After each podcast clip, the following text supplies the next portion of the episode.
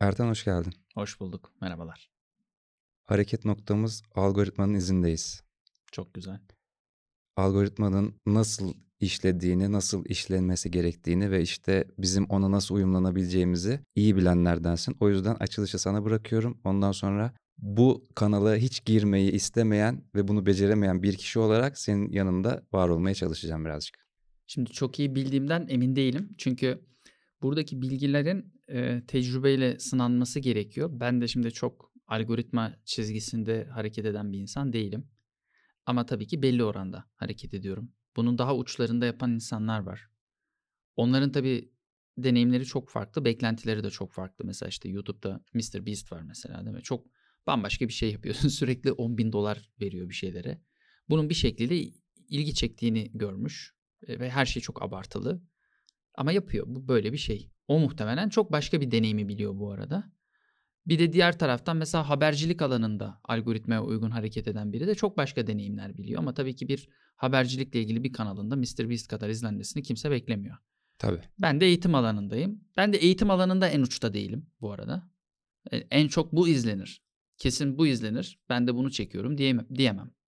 Yani benim aslında iyi bilmekten kastım şuydu. Sen uygulama olarak değil de aslında hani şunu yapmam gerekiyor. Burası şöyle işliyor. Şunu yaparsan burada bu yaptığın hareketin karşılığını bulma ihtimali daha yüksek gibi bir en azından bilgi ve en azından hani birazcık daha geriye döndüğünde benzeri tecrübeler üzerinden çıkarttığın sonuçlara da sahipsin. Ben de aslında tamamen teorik olarak insanların söylediklerinden yani insanların dediğim işte YouTuber'ların söylediklerinden, bazen işte senin söylediklerinden. Bunun aslında bu şekilde bir yolla ilerlemesi gerekiyor. Kendini göstermen gerekiyor. Kendini pazarlaman gerekiyor. Sadece yaptığın işi değil, bu işi senin yaptığını göstermen gerekiyor. Senin bu işten bağımsız olarak nasıl bir insan olduğunun da insanlar tarafından görünmesi gerekiyor ki sana bu sosyal medyadaki kitlenin bir e, maddi ya da manevi bir geri dönüşü olsun. Ben de bunları tamamen aslında dediğim gibi hani teorik olarak bilmekle birlikte pratiğe dökmeyi tamamen reddeden bir noktadayım. Çünkü ben yaptığım işi yapmak istiyorum. Ama bu geldiğimiz noktada da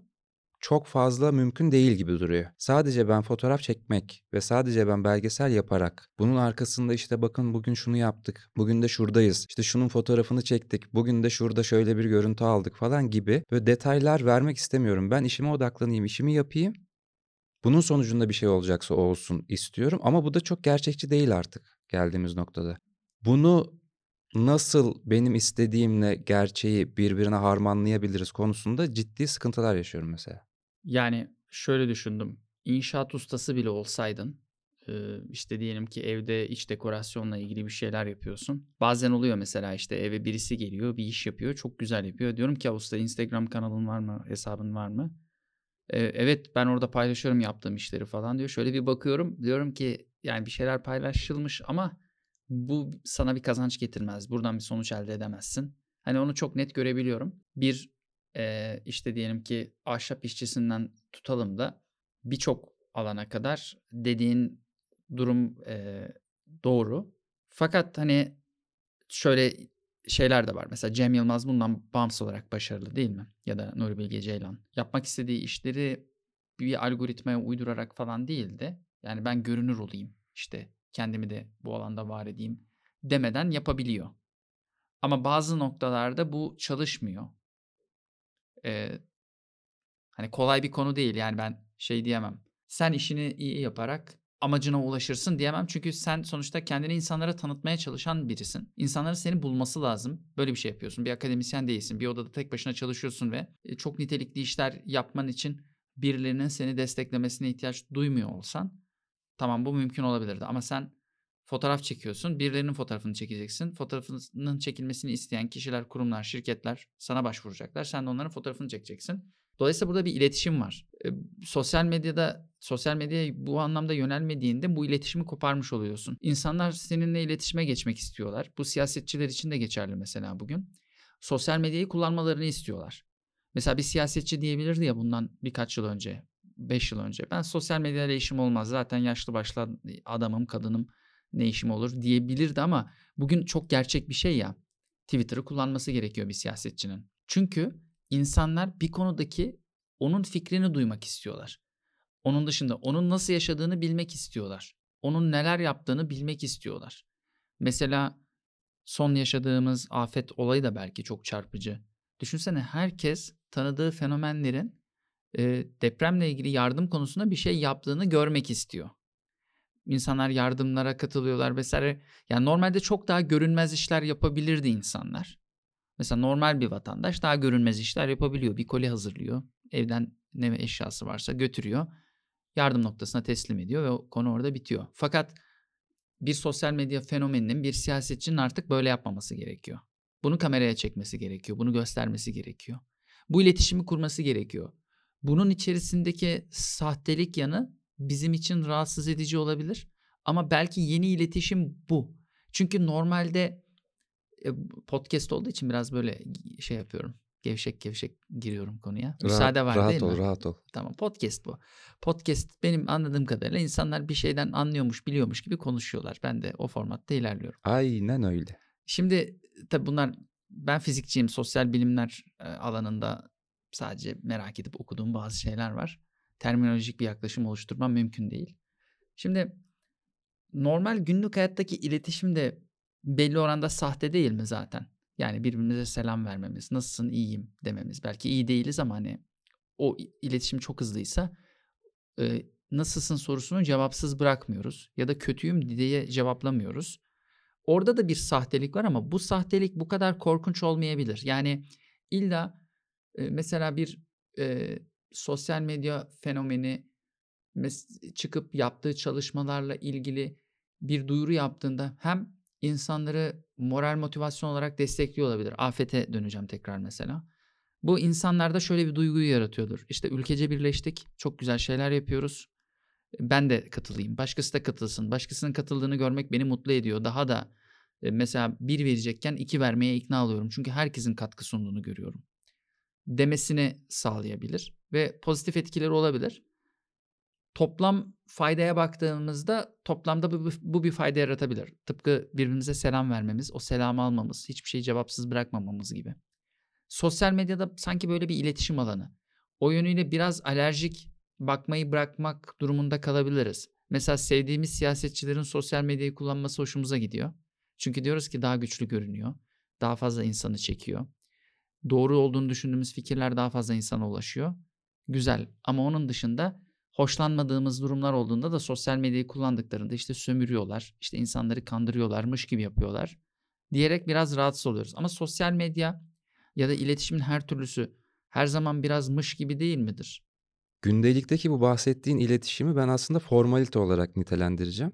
Diğer tarafta sosyal medyadaki dediğin gibi tamamen sahte olma ihtimali var. Çoğunlukla da sahte bu arada. Yani o siyasetçilerin de nasıl göründüğü, orada aslında hangi davranış biçimini sergilerse bugüne ait gündemde hangi hareket hangi şekilde sergilenirse tepki alır, takipçi devşirir. Oradan kendince bir sonuç siyasi olarak herhangi bir beklediği bir etki olabilir ya da işte bir seçime yaklaşılıyorsa seçimde oyların artması vesaire gibi olabilir. Bir yandan da bu yeni bir formalite olabilir ama. Ama formalite ile sahtelik arasında bir kalın bir çizgi olduğunu düşünüyorum. Yani ben sana gündelikte karşılaştığımızda nasılsın demeyi belki çok istemiyorumdur. Veya sen de işte bu soruya muhatap olup buna iyiyim demek istemiyorsundur. Belki o gün bir sıkıntın, bir derdin vardır. Ama bu formaliteyi biz geçeriz, sonra konuşacağımızı konuşuruz. Burada herhangi bir sahtelikten söz edemiyorum mesela. İyiyim demek sahtelik değil. O geçici. Yani geçiştirelim burayı, geleceğimiz noktaya gelelim. O yüzden de mesela gündelik iletişimlerde de ben bazen sıkıntı yaşıyorum insanlarla. Çünkü ben senin nasıl olduğunu, ne yaptığını,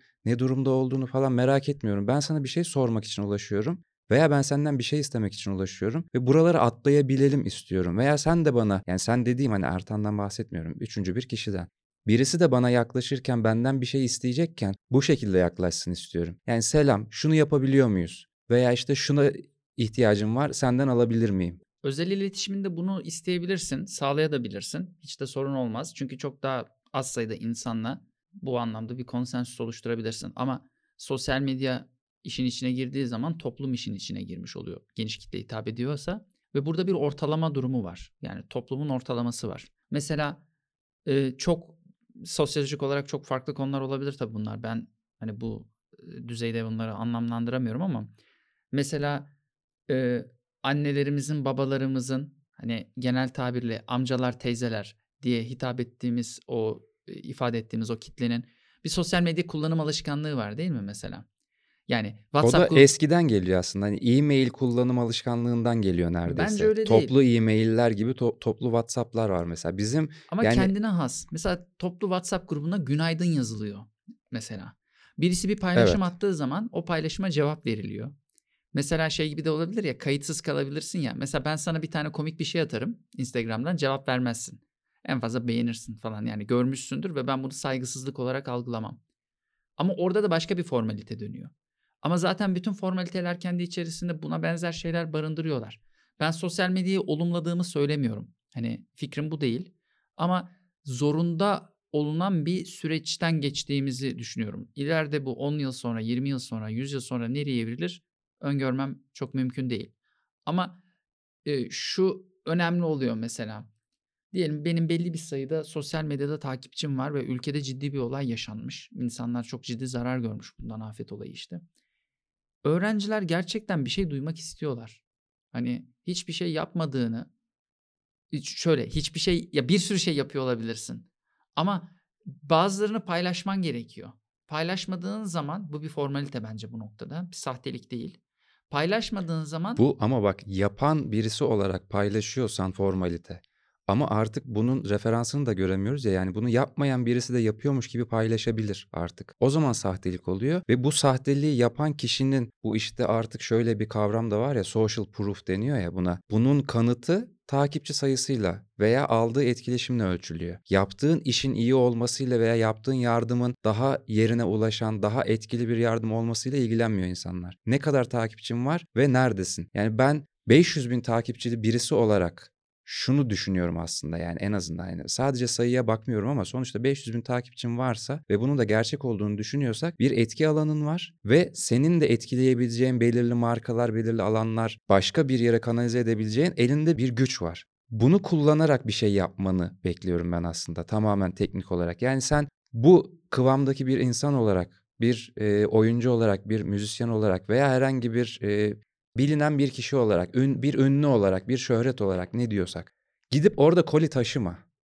Bunu yapma yani. Bunun gösterisini yapma daha doğrusu. Senin yapman gereken o kolilerin yüzlercesini belirli noktalarda tırlara yükleyip insanlara ulaştırmak olması lazım. Yani senin başka bir gücünü kullanman gerekiyor. Senin fiziksel gücü kullanmana gerek yok. Çünkü sadece şartman olarak eklenmelisin. Evet yani sadece fiziksel gücünü kullanabilecek insanlar var burada. Başka bir gücü olmayan yani ben sadece fiziksel olarak burada bulunup bir şekilde yardımcı olabilirim diyebilecek. Elindeki maksimum kapasite bu olan insanlar var. Bir de daha farklı şeyler yapabilecek insanlar var. Yani herkes kendi gücü, kendi kapasitesi çerçevesinde aslında hareket alsa daha mantıklı bir şeye akacağız. Zaten koli taşıma olayı biraz hani old school, old school PR gibi ya böyle şey gibi. Hani onu artık nasıl diyeyim bu dönem mesela sen bir reklam ajansı olsan bir siyasetçinin sosyal medya çalışmalarını yapıyor olsan ve e, başkanın bir koli taşıyın da sizi çekelim desen şey derim yani bu galip hani biraz yenile kendini. Çok eski tarz bunlar hani ve şey de değil irite de ol- oluyor ya insanlar. Mesela Z kuşağı çok irite oluyor böyle şeylerden. Belli ki onu yapmıyorsun. Hani yapıyormuş gibi gösterme. Onun yerine işte dediğin gibi koordinasyon konusu olur. İşte insanların sesinin duyurulması konusundaki çabaların olabilir. Mesela şuna odaklanabilirsin. Hmm, Özel ilaçları olan hastaların işte afet döneminde ilaçlarına ulaşabilmesini sağlayan bir çaba içerisine girersin. Çok faydalı bir iş olur. Elindeki iletişim araçlarını bunun için kullanırsın ve insanlar da senden razı olurlar bu konuda yaptığın işler noktasında. Ama bunlar tabii bu biraz daha bu işin yeni versiyonu diyelim. O senin bahsettiğin eski versiyonu. Yani şey bu arada belli bir gücü arkasına alma olayı zaten toplumda da mikro ölçekte her zaman sınıfta da olan bir şey ya her zaman için. Mesela ben aykırı bir öğrenci olarak hayatım boyunca hep zorlandım. Mesela bazen benim söylediğim doğru oluyordu sınıfta ama bu bir sorunun çözümü bile olabiliyor. Dinlenmeyebiliyordu. Ne zaman ki benim notlarım yüksek ve insanlar buna ikna oldu. Bu sefer de artık ben yanlış söylesem bile bana inanmaya başlayan bir şey gelişti. Bu toplumların dinamik iç dinamikleriyle al- alakalı muhtemelen de evrimsel süreçleriyle alakalı bir hastalık, bir sorun gibi bir şey. Ama burada yine de bir o işte social proof'u yakalamak için, bu gücü arkana almak için yine gerçek bir şey yapman gerekiyor. Yani dediğin örnekteki gibi bir soruyu en azından çözdüğünün veya notlarının yükseldiğinin görülmesi gerekiyor. Sen herhangi bir şekilde notun yüksekmiş gibi bir davranış sergileyerek orada bir etki alanı oluşturma ihtimalin yok. Yani gerçekten bir şey yaparsan olabiliyor bu toplumlarda. Ama diğer tarafta bu tamamen sayı ve şöyle bir şey de var. Bu sayılar da gerçek değil çoğunlukla.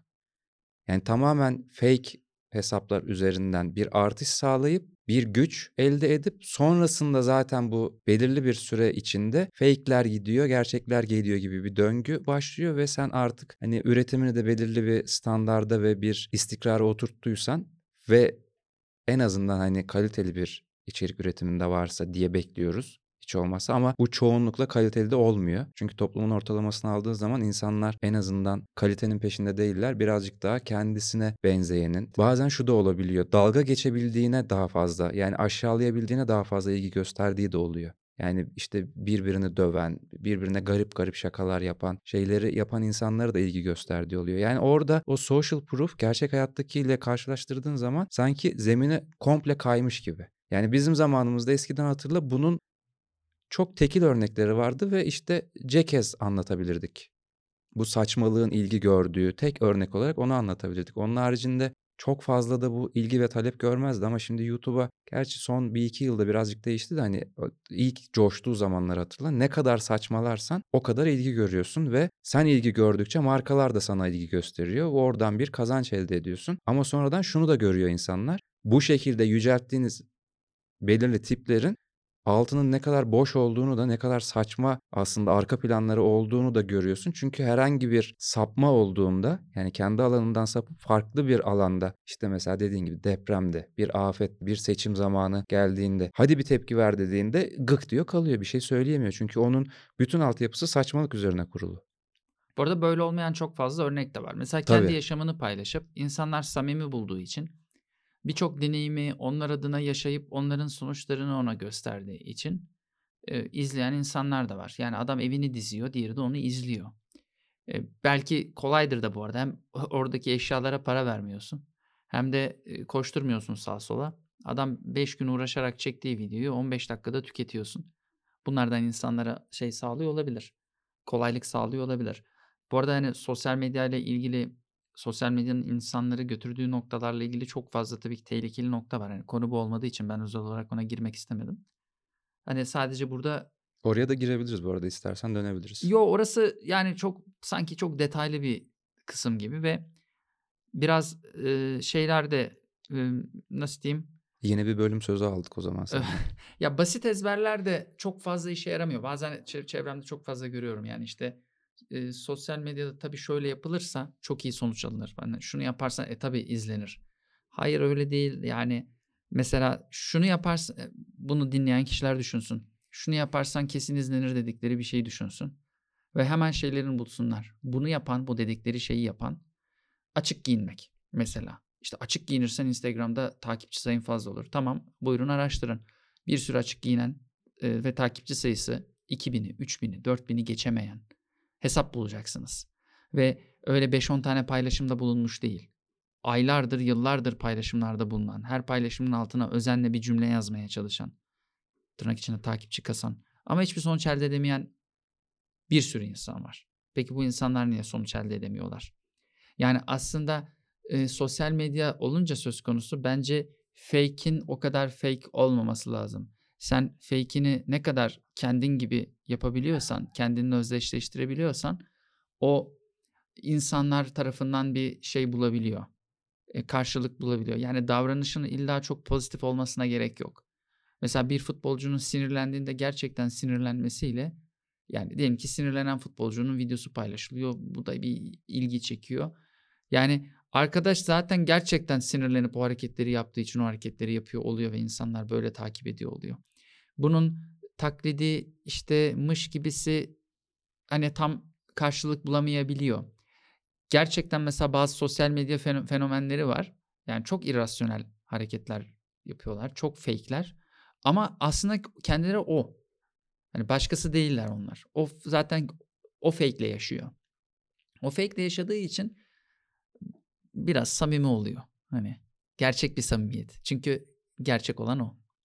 Ben şöyle bir şey izledim mesela çok samimi bir şekilde 100 bin liraya evine aldığı projeksiyonu anlatan bir YouTube kanalı gördüm mesela. Böyle bir video var. Ve altındaki yorumlarda şöyle abi yine döktürmüşsün, abi yine şahane bir video çekmişsin, abi teşekkür ederiz falan. Kahve makinesi gelmez mi?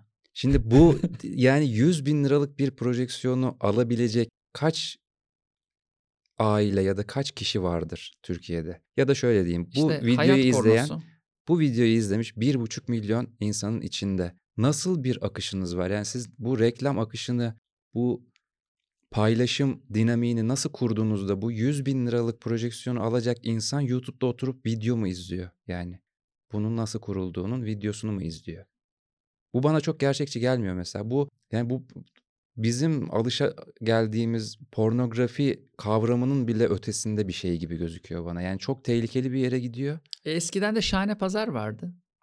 Ama orada bir şey yoktu. Yani o hani şeyi görüyordun. Orada bakın burada birazcık bir konuşacağız, birazcık geyik yapacağız, birazcık da saçmalayacağız ve bu burada kalacak. Biz dışarı çıktığımızda böyle değiliz, böyle insanlar değiliz'i biliyorduk biz orada. Medyanın Yani elindeydi. kıyafetinden, evet kıyafetinden biliyorduk. En azından onun o stüdyo sınırlarında kaldığını biliyorduk. Orada saçmalayan bir insanın ertesi gün çıkıp başka bir şeyler yaparken bir müzisyenin veya bir oyuncunun bu hareket akışını devam ettirmediğini görüyordun. O zaman birazcık daha şey oluyordu böyle bakış açısı olarak ha bu böyle bir şey. Bu noktasal bir şey ve bu eğlence amaçlı yapılıyor. Şimdi geldiği noktada YouTube'un ve sosyal medyanın bunu devamlı hale getirebilme ihtimalin çok yüksek. Yani bunun tepki gördüğünü ve sana bir şekilde çıkar sağladığını hissettiğin anda bu saçmalık senin rutininmiş gibi lanse ederek bunu devam ettirebilirsin ve zaten hep şunu da görüyorum ben. İşte çok takipçili sürekli videolar paylaşan, işte haftalık hatta günlük vloglar paylaşan, sürekli bir üretim halinde olan insanların çok geçmeden yani maksimum 2-3 yıl sonra çok yoruldum. İşte burnt out diye bir şey çıktı. Tükendim. Bir süre ara vereceğim. Artık bırakıyorum falan. Bunu görmediğim bir tane kanal olmadı mesela şimdiye kadar. Yani kendi hayatıyla ilgili paylaşım yapan bir ekiple bir e, prodüksiyon yaparak bir üretim Mr. Beast'teki gibi hani bu şekilde bu kıvamda bir üretim yapmayan insanların bu akıştan geçmediğini hiç görmedim. Hepsi bu şeyi yaşıyor. Evet. Bu durumu yaşıyor. Çünkü şey tabii, Gerçek değil çünkü. bir de şu var çalışma saatleri açısından baktığında da çok korkunç. Yani sosyal medya içerik üretiyorsun. Kendi işinin patronusun. Ne kadar çalışırsan o kadar sonuç alacaksın. Ve orada bir illüzyon da var. Şey gibi değil. Şu kadar çalışıyorum, şu kadar maaş alıyorum gibi değil de şu kadar çalışıyorum, şu kadar beğeni geliyor, takipçi geliyor. Bir katlanarak artma durumu var. Yani artarak artma durumu var diyeyim. İvmeli bir artış söz konusu. Ve seni içine çekiyor. Diyor ki dün üretmiştin, bugün de üret, yarın da üret, bir daha üret, bir daha üret. Ve e, yani genel tabloyu göremeyebilirsin. Gittikçe büyüyen bu şeyin içerisinde beklentilerin olabilir. Yani ileride çok büyüyecek ve bu bana rahat ettirecek diyebilirsin ama tabii ki bir içerik üretmeyi kestiğinde de onun faturası da kesilmiş oluyor. Aslında burada o yönüyle kazanan tabii ki sosyal medya platformları olmuş oluyor. Çünkü çok sınırsız, sınırsız sayıda insanın emeğini e, hiçbir başlangıçta taahhüt vermeksizin satın alıyor. Başarılı olursa ödeme yapıyor. Başarılı olursa yaptığı ödeme zaten verdiği emeğin altında kaldığı için yani başarılı olandan da para kazanıyor. Başarısız olandan da kazanıyor. izleyiciden de kazanıyor. Bravo. Bu açıdan baktığımda mesela bak hadi Facebook bir noktada işte canlı yayını getirdi falan bir e, gelir paylaşım modeli getirdi. Twitch zaten aşağı yukarı bunun üzerinden giden bir sistemdi. YouTube izlenmelerden, reklamlardan pay veriyor vesaire falan. TikTok zaten öyle. Bütün bunları göz önüne alıp bir karşılaştırma yapıyorum. Instagram'ın bu kadar büyümesi ve bu kadar etkili olmasını hiçbir şekilde mesela rasyonize edemiyorum maddi olarak. Çünkü hiçbir şey paylaşmıyor Instagram. Ama herkes Instagram'a yoğunlaşıyor. Yani Instagram'ın izlenmelerden gerçi küçük küçük getirmeye çalışıyorlar ama yani o kadar manasız paralar ki o izlenmelere kıyasladığın zaman ve e, birazcık da böyle demo olarak belirli içerik üreticilerinde bu özellikleri açtıkları için zaten herkesin elinde olan bir şey de değil. Instagram'da sen milyonlarca izletiyorsun içeriklerini ama karşılığında bu platformdan aldığın hiçbir şey yok. Ama nasıl bu bu şekilde haya- hayatta kalabiliyor ve bir yandan da hani geçmişine de baktığın zaman belirli dönemlerde yükselişe geçen platformların birebir kopyalarını içine alarak oluşturduğu bir sistem var. Ama insanlar yine Snapchat'e gitmiyor da Snapchat'in özelliğini Instagram'a koyduğunda oraya gidiyor. TikTok'a gitmiyor da belki TikTok gibi işte Reels'lar geldiğinde buraya kayıyor. Hiçbir şey kazanmamasına rağmen işte bu tamamen şeye gidiyor galiba sayı, social proof. Ben burada bunu yaptığım zaman ilgi göreceğim veya daha doğrusu ilgi de değil de saygı göreceğim. Yani benim iyi fotoğraf çekmem yetmiyor artık. Benim iyi Insta- fotoğraf çeken ve çok takipçili bir fotoğrafçı olma ihtiyacım var. Instagram'ın sana vaat ettiği şey aslında kullanıcı olmuş oluyor. Seni bu sayede çekiyor içeriye bence. Ve çok hızlı bir tüketim ortamı olduğu için belki de daha fazla da şey buluyor. Karşılık buluyor. Şimdi YouTube çok profesyonel kalıyor duruma göre. Twitter çok farklı bir mecra olmuş oluyor.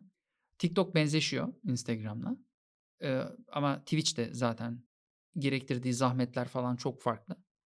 Instagram'da planlama, fotoğraf çekimleri birçok şeyde zahmete yani za- zahmet gerektirebilir ama yani YouTube'dan bu yönüyle ayrışmış oluyor. YouTube'da artık olay şeye dönüyor. Yani işin bir ucu medyaya dönmüş oluyor Hı hı. ve çok farklı çalışmalar yapan kanallara bir bakıyorsun.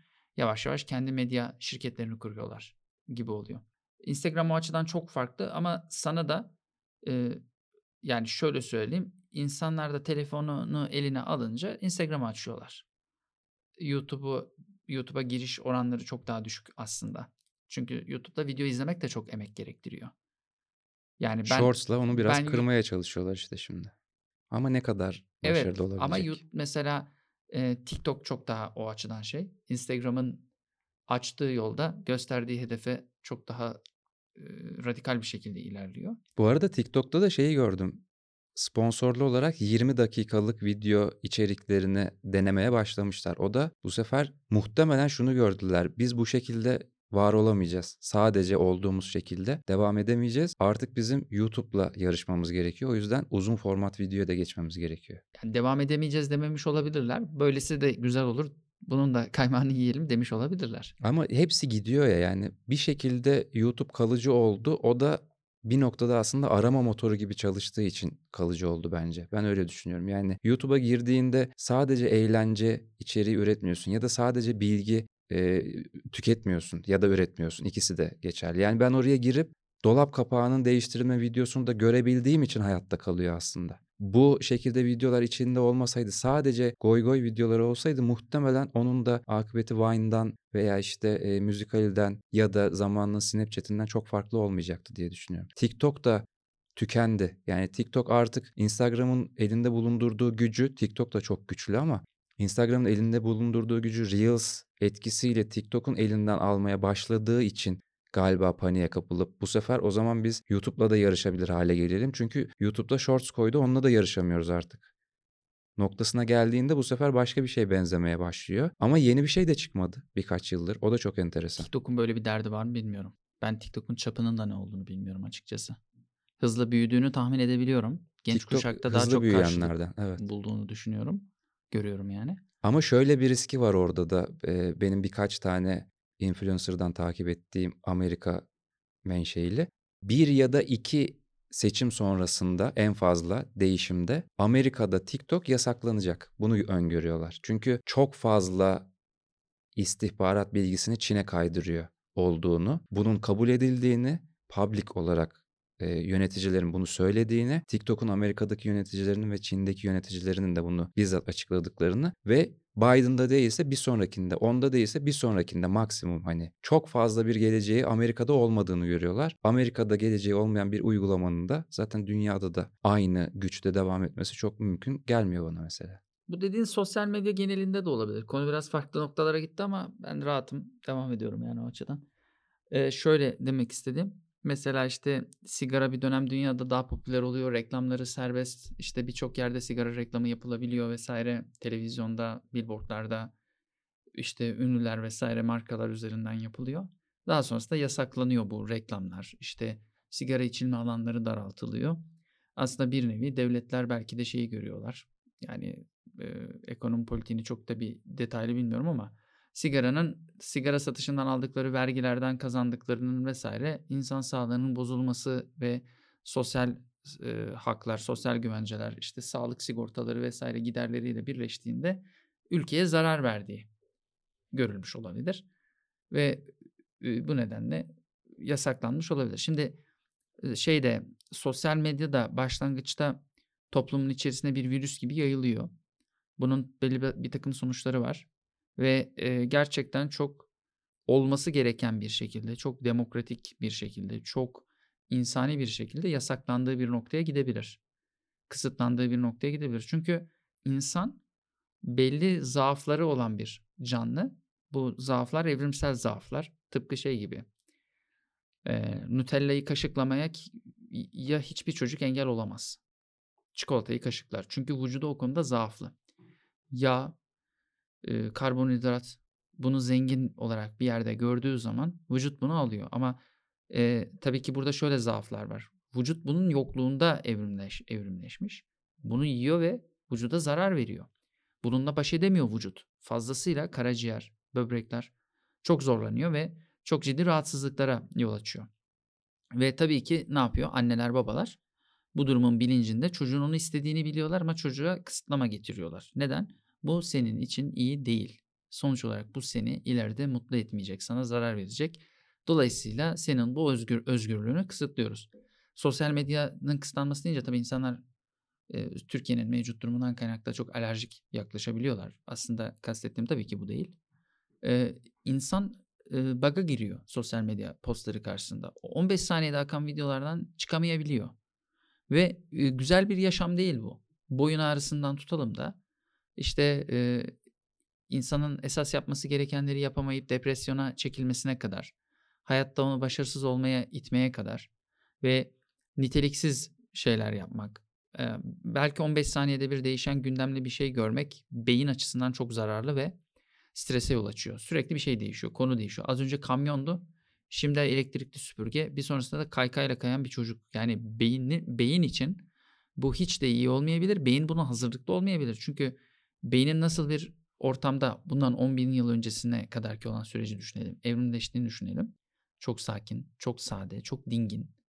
İşte tehlike olabilir doğada vesaire. 10 Dolayısıyla, bin yılı geç 10 yıl öncesiyle bile çok büyük doğru, fark var şu doğru an. Söylüyorsun. Yani korkutucu bir fark 10 yani. bin yıl çok oldu belki ama olsun 10 bin yıl da aynı yani sonuç olarak. Dolayısıyla e, sonuç olarak bununla ilgili hastalıklar görülmeye başlayabilir.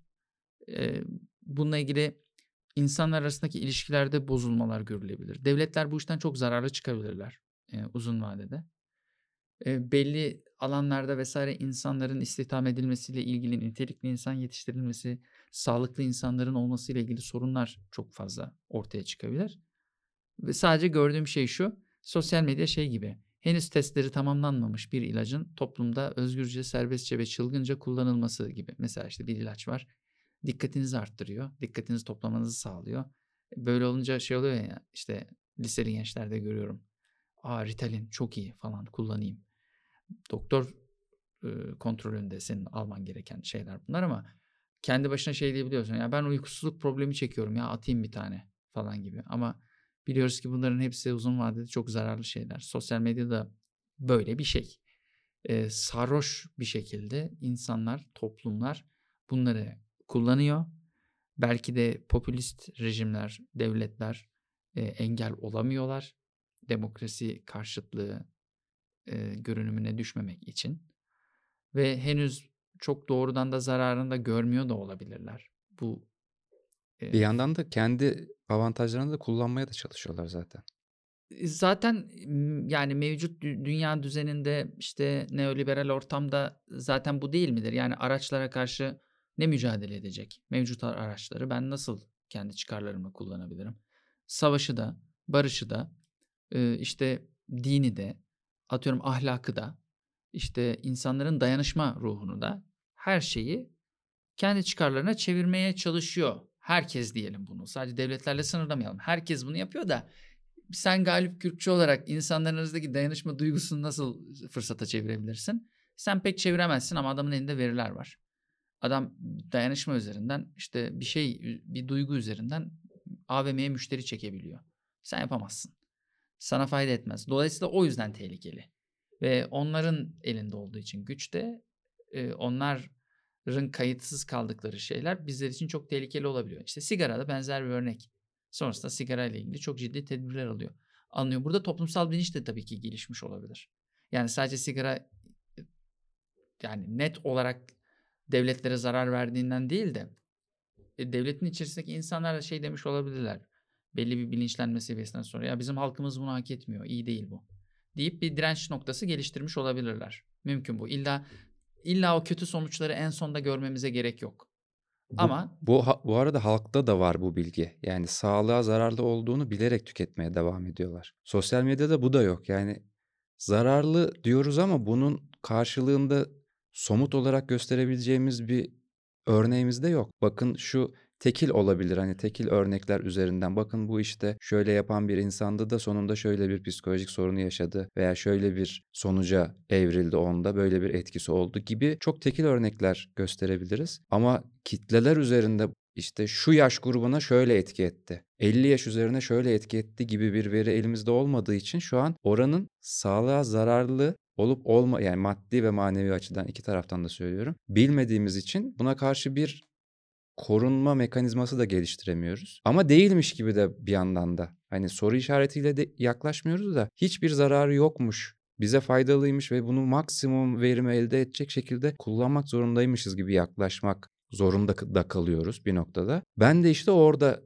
soru işaretleriyle doluyum. benim işimin çok önemli bir parçası. İşimi büyütmemde, geliştirmemde, hatta işimle ilgili veri elde etmemde de çok önemli. Bazen bir tane soru bank hazırladığınız soru bankası kitabının cevaplarının öğrencilere nasıl sunulması gerektiğini bile öğrencilere yaptığımız anket üzerinden yapıyoruz.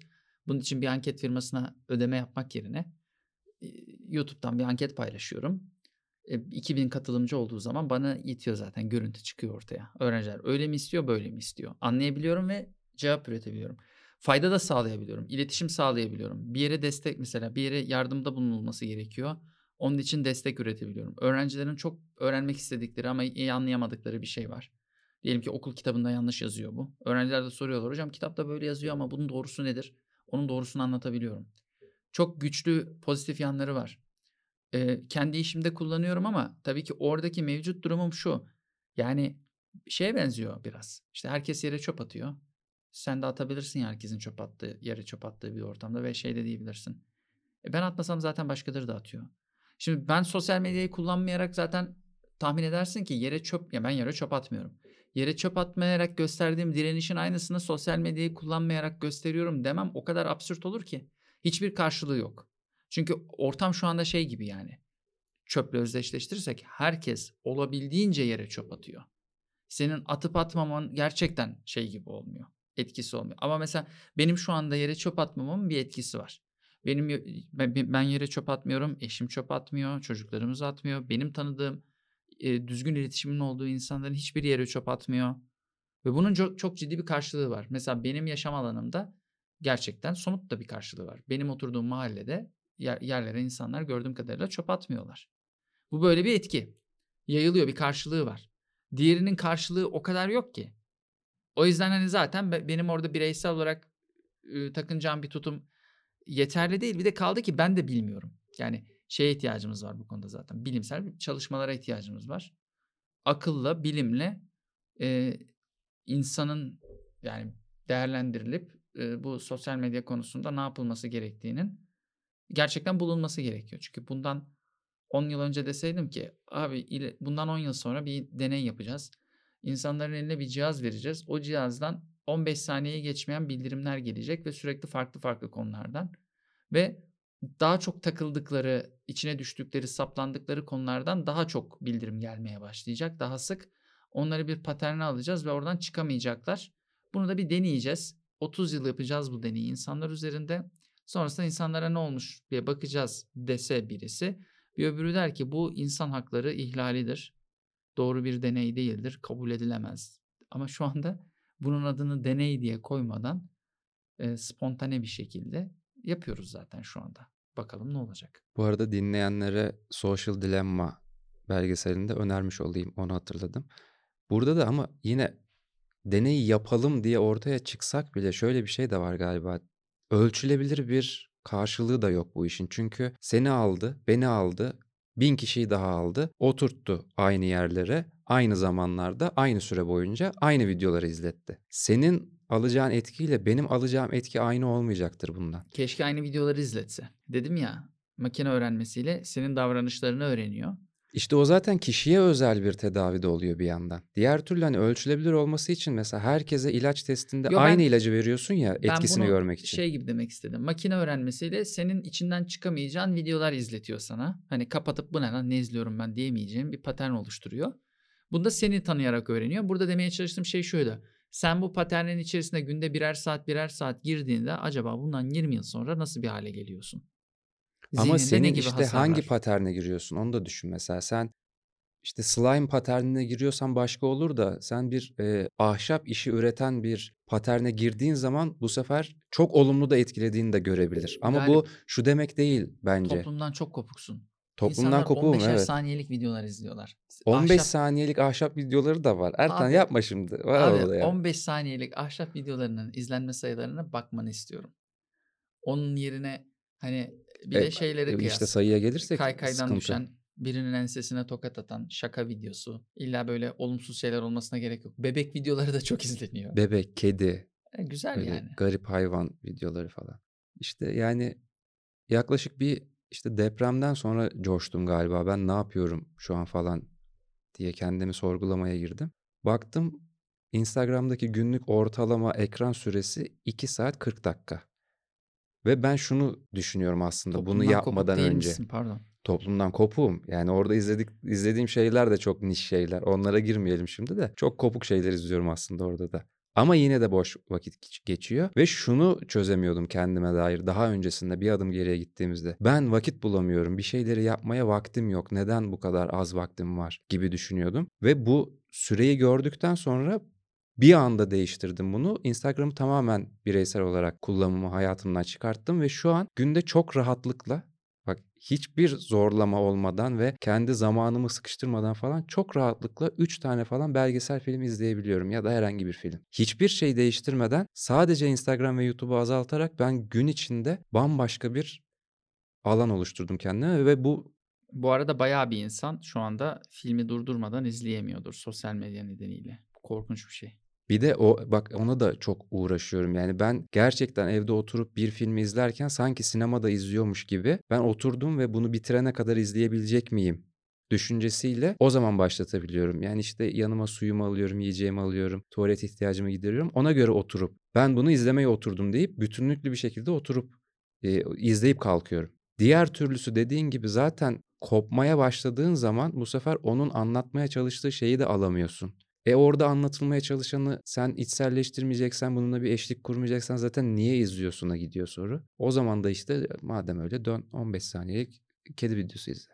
Peki biz algoritmaları konuşurken konunun en başında öyle girmiştik. Biz algoritmaları nasıl kullanmalıyız? Algoritmalarla ilgili nelerin farkında olmalıyız mı konuşmak istiyoruz yoksa algoritmalar insanları bu algoritmalar sana ne yaptı? Başlıklı konuşmayı mı? Yani hiç fark etmez. Hepsini konuşabilirdik. Ya birazcık da aslında ikisine de değindik ama algoritmanın ben hani söz öbeği olarak algoritmanın köpeği olduk diyebiliyorum. Kendimi de dahil ederek insanlık adına. Çünkü başka bir seçenek sunmuyor maalesef. Zaten hani bu zorunlu bir köpeklik bu arada. Başka bir ihtimal yok elinde. Dediğin gibi hani ben 1 milyon kişinin çöp attığı bir sokağa çıktığımda çöp atmıyorum dediğin zaman bu sefer e, yazık sana oluyor. Evet yani mesela işte son zamanlarda fark ettiğim bir şey. Ya ben bir de şöyle bir şey var. Algoritmadan niye bir şey öğreniyorum? Yani şey gibi hani aslında hayata dair gerçek anlamı hiç olmayan bir şeyle ilgili bir uzmanlığın oluşuyor. Kendi açımdan bundan şikayetçiyim. Algoritmaları çok iyi anlasam bile şikayetçiyim. Yani mesela ben şunu niye biliyorum diyorum.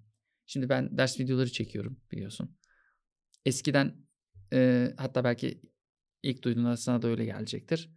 İşte diyelim ki e, bir konu anlatacaksın ve tabii ki uzun sosyal medyanın formatına göre çok uzun kalıyor. Bir şeyi 3 saatte bir öğrenciye anlatabiliyorsun diyelim ki. Kapsamlı bir anlatım.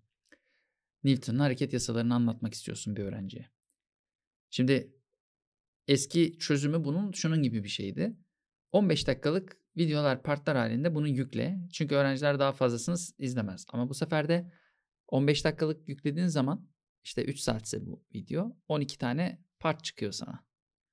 E, 12 partta da bu sefer şey gibi algoritma sıkıntısı var. Part 1 izleniyor, part 2 izlenmiyor, part 3 gittikçe ölüyor.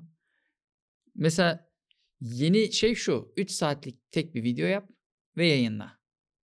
Çünkü YouTube algoritması da şunu söylüyor. Bütün izlenmeler aynı videonun hanesine yazılıyor. Videoyu izleyen öğrenciler videoyu 3 saat izledikleri için videonun izlenme süresini arttırıyor ve e, çok yüksek bir ortalama izlenme süresi elde etmiş oluyorsun falan filan. Ben bunu niye biliyorum? Yani en başından beri öğrenciler bu dersi doğru düzgün izleseydi de ben zaten en başından bu ders 3 saatlik bir ders. Tamam yüklüyorum 3 saat deseydim ya. Dönüp film başa tekrar geri geldi. Şimdi mesela ilginç yani YouTube'da görürsün bu arada. 6 saatlik, 3 saatlik, 8 saatlik videolar. Garip yani. Sadece bunu Çünkü söylüyorum. YouTube'da kendi içinde tutmaya çalışıyor. Dolayısıyla daha fazla insan, izleyen insanlara daha fazla reklam gösteriyor. Bunun da sonucu olarak bu uzun videoları koyan kanallar daha çok para kazanıyor. E insanlar da para kazanmak için bir noktada sosyal medyaya kendini bağladığı için baktığında başka şansı yok zaten. Yani 15 dakikalık videolar yapan birisi de eskiden artık 3 saatlik, 2 Ya saatlik videolar yapma zorunda algoritmanın kalıyor. zaten tehlikesi bu. Algoritma ekmeğinde, YouTube ekmeğinde, üretici et ekmeğinde, bir izleyen ekmeğinde değil. Çünkü izleyen o düzeyde olaya bilinçli yaklaşmıyor. İzleyen bu filmin izleyicisi. Ama diğer tarafta bu ekmeğinde olan, ekmeğinin peşinde olan taraflar e, olayı aslında bozuyor oluyorlar. Bir çürüme var orada. Tehlikeli olan tarafı bu. Senin piyano hocan 7 yaşında bir çocuksun ya da çocuğun var 7 yaşında bir piyano hocası ile anlaştın çocuğuna ders verecek. Bu piyano hocası yüksek ihtimalle e, çocuğunun uzun vadeli bir piyano eğitiminin altyapısının ilk adımlarını atmak isteyecek. Buna göre hareket edecek. Ve ne ne yapacak? Diyecek ki işte bir çocuğun iyi bir piyano eğitimi için ne olması gerekiyor? Buna göre hareket edecek. Çok sofistike, çok algoritmalarla, çok makine öğrenmesiyle davranan bir öğretmen olmayacak bu. Ama makine öğrenmesi devreye girdiğinde şu olacak.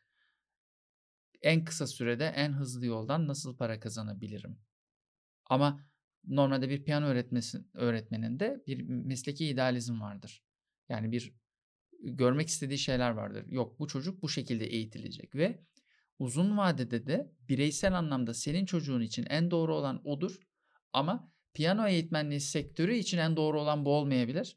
Ve bu bilgisayarlar, algoritmalar makine öğrenmesiyle en verimli olanı, en karlı olanı bulmaya yöneliyorlar ve onlara girilen parametreler karlılık üzerinden olduğu için yani YouTube'un izlenme algoritmaları bundan 50 yıl sonraki toplumun alacağı şeklin kodlarını içinde barındırmıyor.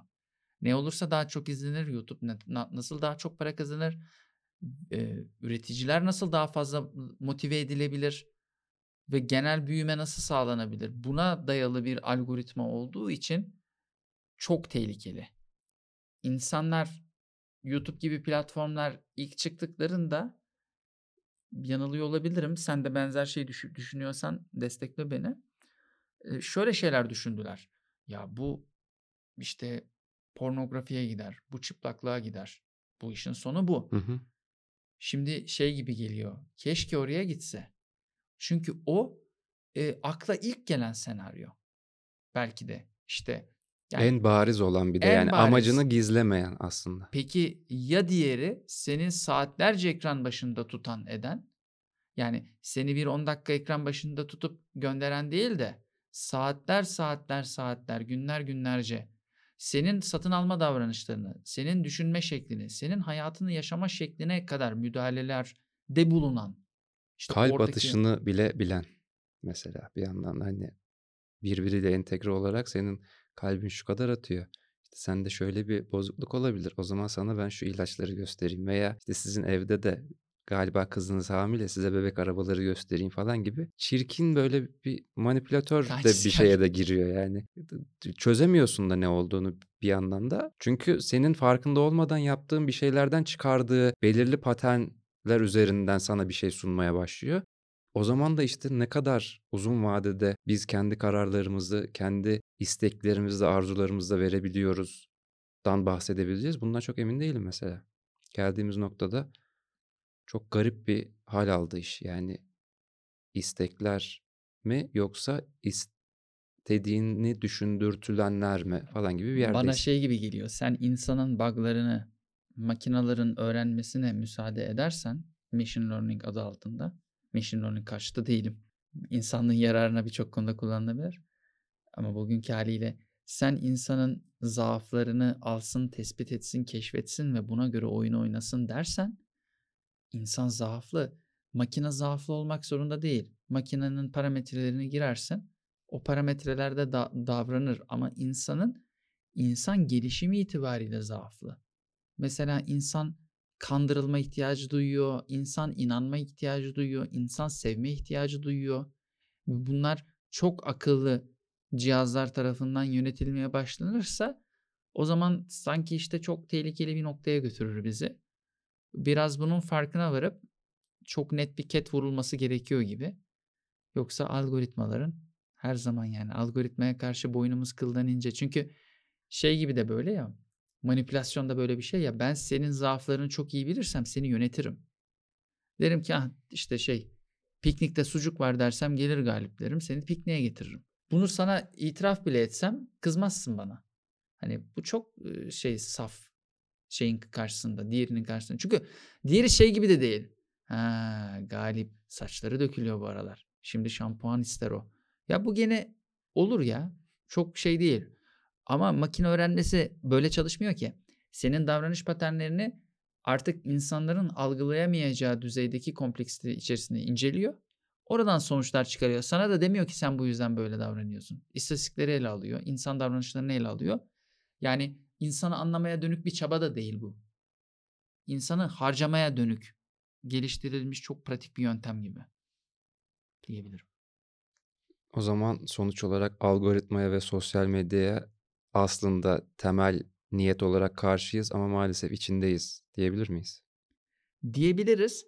E, ben sadece şey gibi söylüyorum. Yani karşı derken işte Geldiği hale karşıyız yani en azından. geldiği hale gideceği hale karşı olmak lazım. Ee, insanı savunmak lazım ve insanı savunduğun zaman insan etten kemikten. Mesela bundan bin yıl sonrası için insanı spor yapmayan bir canlı olarak hayal edebiliyor musun? Etmemelisin. İnsan spor yapmalı. Yani mesela düşünsene algoritma bazı oyunlar, cihazlar buldu ve sana işte şey yaptırıyor. Sürekli cihaz karşısında bir şey yapıyorsun. Spor yapmıyorsun. Yani insan etten kemikten e, ve e, bu realite değişmeyecekse en azından öyle söyleyeyim. E, kendi doğasına uygun bir takım şeyleri var insanın. Bunların bozulmaması gerekiyor. Bunların korunması gerekiyor. Bizim buna sahip çıkmamız gerekiyor. Bu bizi belli oranda muhafazakar yapar mevcut gelişmeler karşısında. Ama hani e, zaten insanın buna ihtiyacı var. Yani insan bu. Malzeme bu. Malzeme belli. O yüzden yani bu malzemeye y- ya işte yeniliklere karşı çıkmamak lazım. Ya tabii ki bayağı bir yeniliğe karşılık zaten karşı çıkmaman lazım.